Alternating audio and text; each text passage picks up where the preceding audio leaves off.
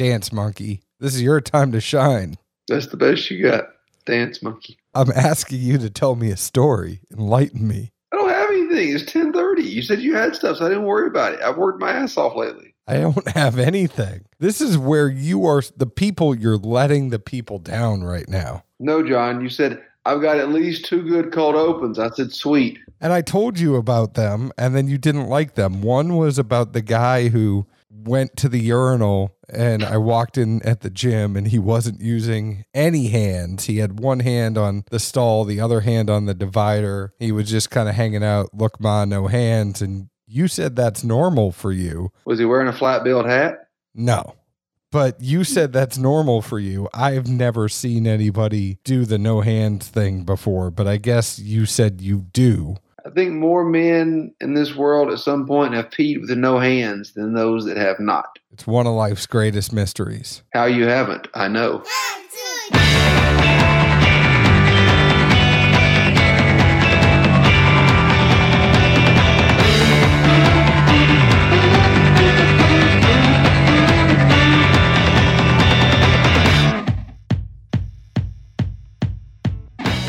Hello, everyone. My name is John Edwards, and with me, as always, is Zeke Baker, and together we make the Dad's Drink Bourbon. Wherever you are, whatever time it is, thank you for making us a part of your day.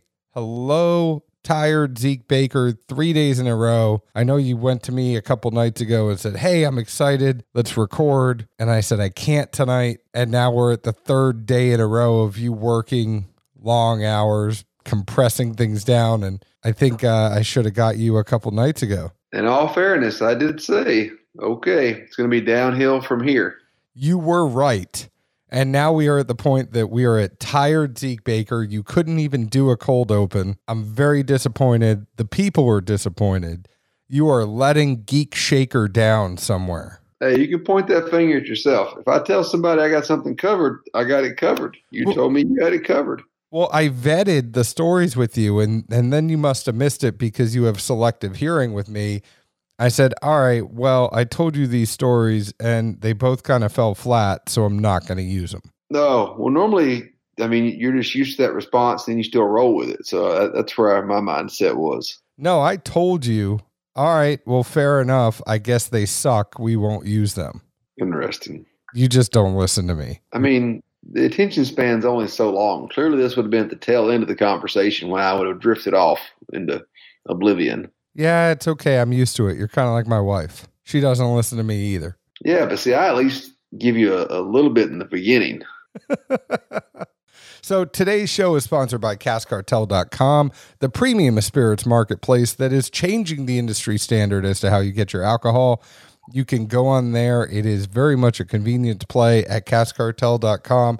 Things are going to cost a little bit more in the allocated department because you don't have to stand in line. You don't have to be in a raffle. You don't have to camp out overnight. You can go to CaskCartel.com and get these allocated releases that are all coming out during bourbon season delivered directly to your door. You can also get daily drinkers that are more on par with what you would pay in a store. You can find that out by going to caskcartel.com and follow them on Instagram at caskcartel. Today's show is also sponsored by our friends at premiumbarproducts.com where you can get the official Dad's Drinking Bourbon Glencairn glass and you can also get premium laser etched glassware like the Tua glass, the Neat glass, the Glen, the Wee Glen, Tipsy Rocks glass, all sorts of stuff. If you need something in bulk, you are a distillery or a store or a bourbon group reach out to me. I'll get you in touch with Carson and Janie and Vicky and all the good folks over at premiumbarproducts.com and they will get you hooked up. But go there, get the DDB Glen. You know you want to. Everybody's doing it. Zeke, I got past all of that. Since you're tired, we are going to get right down to business today.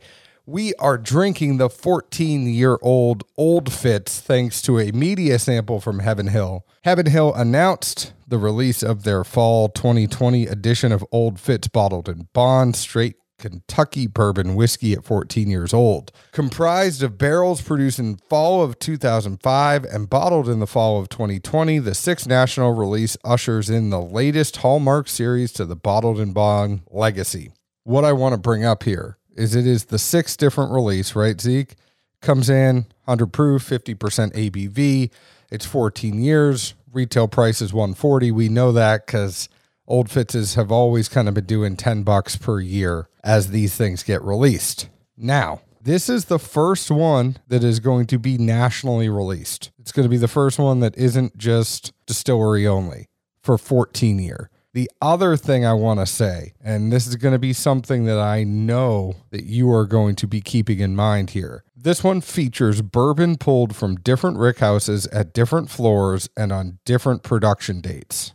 But all the same season. Yes, sir. Has to be in order to be a bottle and bond. And so this is the first 14 year to get distro outside of the uh, gift shop center thing there in Kentucky, or just the first in general to get distribution? The first 14 year, I know that some of the other ones have found their ways out of Kentucky.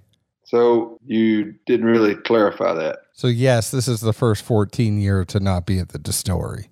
I, if by saying that other ones have been sold in stores, that answered the damn question for you. Very, very like going around your elbow to get to your asshole kind of way. These have been to stores before. It's always been gift shop only. These have been to stores before, but no other 14 has been to a store before. So, like the 9 and the 11 have been in stores, but never once has a 14 found its way to a store. Well, I mean, they've only done six of them. I mean, how many times is it going to be a 14 make the cut? This is the second. Okay. Well, let's get right to it because Zeke's grumpy. He needs a nap or needs to probably go to bed for the night. You're throwing out facts that aren't straightforward, confusing. Well, I figured your deductive reasoning is pretty high, but what do you think about this one? Heaven Hill makes some really damn good non wheated bourbon. That's a really roundabout way of giving an answer. you damn right it is. Now you know how I feel. Deductive reasoning, I can put that together and figure it out. Which is funny to me because you kind of talk about some of the stuff that has been going on. Do you think that they messed up a really good thing? That four year old Fitz for 15 to 20 bucks. You know, even a young weeder, everybody really liked that and said it was one of the better bottled and bonds. And, you know, there's a lot of great bottled and bonds out there for under 20 bucks. Obviously, you know, you're able to up the price on this, you're able to change things around a little bit, but do you think it hurt the brand getting rid of that four year for a bargain bourbon? Well, I mean, you got to factor in, you know, a fair amount of that had to obviously be the price. I mean, I haven't seen sales data, but I can't imagine that the seven year bottled in bond that replaced the Kentucky only white label six year that was $15 a bottle is selling anywhere near the amount of volume, you know, of, of the its predecessor, so to speak. Now, granted, they could still be doing even if not better on profits given the, the, the price change. But I'm just saying, if you're going to try to go apples to apples on it, that's kind of going to have a big asterisk on it. I'll argue this to you. I think you could have put out the four year bottle to bond at 30 to 40 bucks and people still would have paid for it it would have been on par with kind of what we're getting for the pricing on this stuff here. And uh, you could have had these things come out as special releases and everything would have been fine. Without providing a, a review in reverse, essentially, I just have to wonder with wheaters and the fact that in some cases the grain is almost non influential, it's more of a, a catalyst or a medium for the barrel. Could it be that under their you know mash bill wheat grain they're buying etc it, it does better at a younger age because it allows enough of the oak to be in there to balance out but it doesn't get a you know top heavy so to speak. I think in a roundabout way you just did a review in reverse. Beep beep beep. You know i've been told i was a catalyst once. For what? Like get the party started. Gotta ignite the night while I was uh, with, with uh, our good friend Lay picking at a bullet, somewhere a risk it for the biscuit did come up. And I'm like, oh man, that was one of Edwards' go to lines when I first met him. Yeah, you got to risk it for the biscuit. What do you think about this one? Let's just get right to the tasting notes. Nose wise, I put down that it had a, a definite roasted marshmallow character to it. It also kind of reminded me of cooked, maybe almost overcooked caramel inside of a uh, a pan on the stove.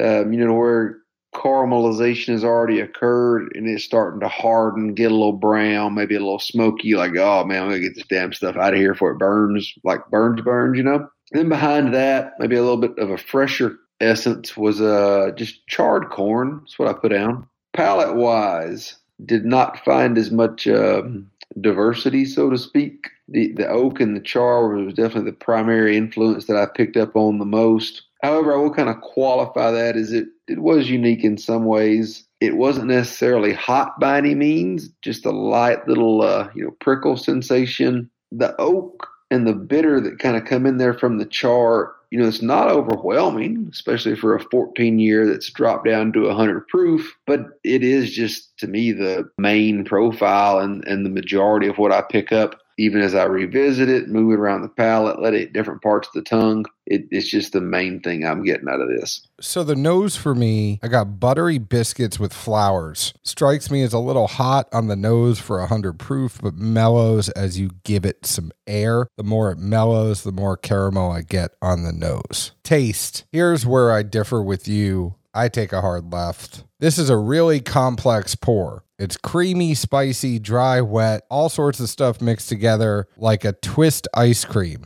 like that vanilla and chocolate twist ice cream.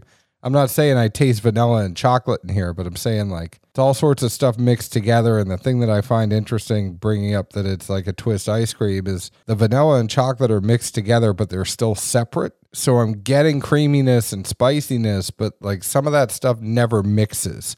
I also do get a fair amount of that oak and char in there, but it's not as pronounced as it was on the nine year that we just reviewed, that was the spring release. And that's funny to me. That nine year had much more oak and char than this 14 year did. Kind of gets into caramel, maple, fruit, oak, baking spices, pepper, like our friend Prav would say, etc., etc., etc. But there was a lot to the taste was kind of like oil and water in the sense that like the oil stayed in its lane and the water stayed in its lane. Nothing ever really mixed, but there were multiple things kind of swirling around in my mouth at the same time. Can you like break this down into um, you know certain sides or even quadrants of your tongue? No, because it was swirling. I, I think more like a like a whirlpool. So, at what speed would you say you're able to swirl but still pick up taste all over the palate without swirling too fast? That's a great question.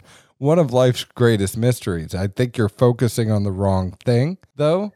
I, I closed my eyes and I tried to visualize as you went on this brief, albeit journey, so to speak. All I could picture was, you know, like um, like you know, you go to a butcher shop, they, they show the pig and all the different parts. I'm like, oh man, I wonder if Edward is like fully dissecting his tongue here. And then I went to a much more primitive state, and I was like, well, otherwise, the only thing I think I can really picture here is like a, you know, somebody splits their tongue like a snake, where it's you know half and half on each side. Like maybe some of this on the left and some on the right or something. I don't know where he's going. Well, that's where I went.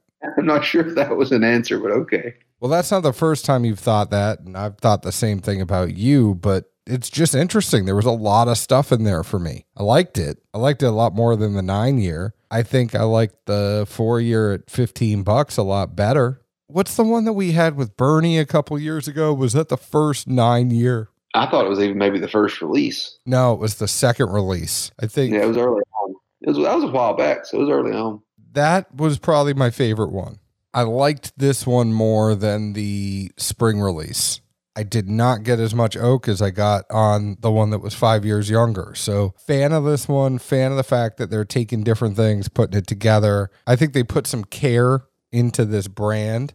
I think they're still pretty open and transparent that they're charging 10 bucks a year, getting a 14 year product for 140 bucks, where other places are charging 250, 300 bucks for 12 year old Dickel. I'm just going to say this one's a bar. And if you want it, go ahead and buy it. Yeah, I'd have to agree. Um, the bottles, packaging, etc., is uh, you know a nice addition. Looks great on the bar, but for the price you're spending, um, I don't know. The, the juice just doesn't seem to get there for me. Which you know, like I alluded to at the beginning. I mean, three times a year, Elijah Craig Barrel Proof comes out. It's easily some of the best damn bourbon that comes out every year. All three releases. Inversely, these things just or by things, I mean these old Fitz releases. If they're a dartboard, the wall is effed up. Well, I think it's fair to say that I agree with you 100% that I would take an Elijah Craig barrel proof. There's not been an old Fitz yet that has made me want it more than I would want an Elijah Craig barrel proof. Anyways, that's our review. So find it at a bar, try it, see for yourself. If you have disposable income, you want a nice looking decanter on your bar, or you think you might like something that has a little bit of oak and char, or you like my uh, review on it, or you think I'm full of shit and you're on Zeke's side, then fair enough. But find us on Facebook at Dad's Drinking Bourbon, Twitter at Bourbon Dads, Instagram at Dad's Drinking Bourbon. Find us wherever you download your podcast. Chances are you already have because you are listening to us right now. Leave us an open and honest review like we leave open and honest reviews about the whiskey we drink. Zeke, where else can the folks find us? Good old Nashville, Tennessee. And yeah, those of you that uh taste this in the uh, near future or not so near either way, comment wherever you see the post. Let us know what you think. We uh we like to see where we rank most days. Cheers. Ciao.